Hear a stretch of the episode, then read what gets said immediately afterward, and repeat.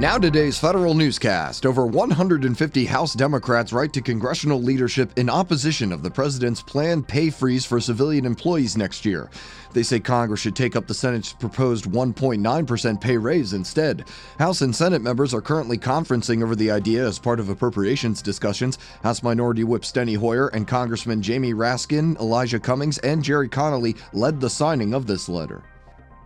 The Agriculture Department extends the deadline for cities and states to express interest in housing two of its components. USDA is giving localities an extra 30 days until October 15th to propose ideas for hosting the Economic Research Service and the National Institute of Food and Agriculture. The extension comes on the heels of a letter from Congressman Steny Hoyer objecting to USDA's plans to relocate these bureaus. The Office of Personnel Management says agencies can check to make sure their health and wellness programs are up to par. OPM says it will once again administer the WellCheck online assessment for agencies who want to participate. The WellCheck tool measures 131 evidence based workplace strategies that impact employees' health and wellness. Agencies in the past scored best on addressing vaccine preventable diseases, tobacco free living, and occupational health and safety. Three good government organizations are joining together to develop a new policy agenda for the Senior Executive Service. The Partnership for Public Service, Volcker Alliance, and Senior Executives Association are pursuing a set of ideas to improve the SES. They want to strengthen SES onboarding and performance management, find better promotion paths for senior level and senior technical executives, and reduce the number of political appointees. The organizations say they're taking their ideas to Congress, the Office of Management and Budget, and the Office of Personnel Management. A new campaign from the Defense Advanced Research Projects Agency means big money for artificial intelligence. DARPA is launching its AI Next effort and wants to spend $2 billion to help develop new AI technologies. DARPA Director Dr. Steven Walker says the money will go towards multiple projects aimed at transforming computers from specialized tools to partners in problem solving. OMB is taking steps to relieve some of the burden on grant making agencies. Agencies have until April 30th to detail to OMB how they plan to adopt new data standards for grant management.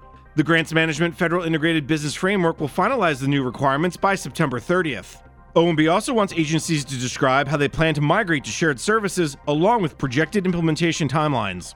Additionally, OMB says starting January 1st, the System for Award Management, or SAM.gov, will be the central repository for common government wide certifications and representations required of federal grant recipients. I'm Jason Miller. A program manager with the State Department gets 13 months in prison for taking kickbacks and stealing money from the agency's sports visitors program.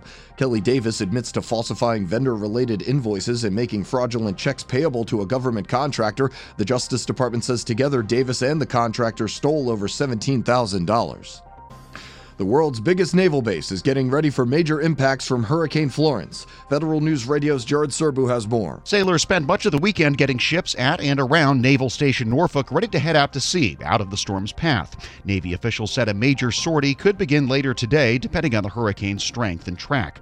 Meanwhile, officials at the Virginia base are urging all their personnel not to leave vehicles parked there, since much of the installation is subject to severe flooding.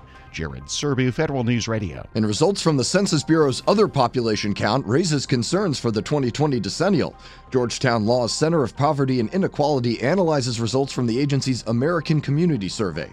It finds participants skipped a question on citizenship status more than any other question. The Bureau plans to include the question on the 2020 census. The citizenship question isn't new on the ACS form, but it will be the first time in 50 years that it will be on the decennial census form. Find these stories at federalnewsradio.com and subscribe to the Federal Newscast on Podcast One or iTunes. You can also follow us on Twitter at Federal Newscast. I'm Eric White.